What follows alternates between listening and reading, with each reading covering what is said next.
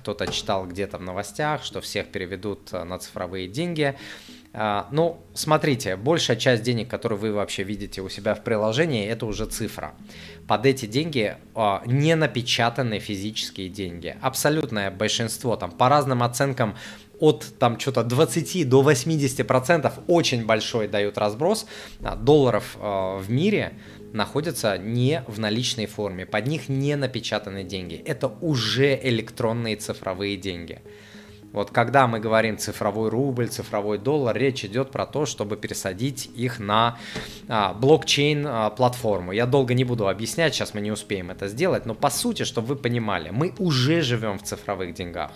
Вы откро- откроете свое приложение, какой у вас банк, там Сбербанк, ВТБ, это цифровые деньги. Под них, скорее всего, нет а, реальных денег.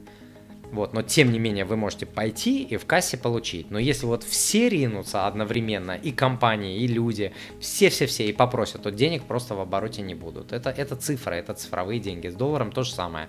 Большая часть э, американских долларов в мировом денежном обороте имеют уже давно цифровую форму. Например, а, бюджет Америки 20, там что-то 4 триллиона а, долларов – ВВП, вернее, извините, не бюджет, ВВП, 24 миллиона долларов. А рынок а, деривативов, производных инструментов, по разным оценкам его оценивают там в 600 триллионов долларов.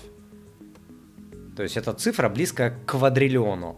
И эта цифра, а, это в большей степени, в основном, если не на 100%, я думаю, что даже на 100% это электронные деньги. Вот и все. Поэтому а, я не думаю, что какие-то теории заговора сработают, ведут деньги, и все, и нас отключат, как там э, Нео в Матрице, и мы все там перестанем а, существовать, не сможем пойти купить себе хлеб, а, вот как-то так.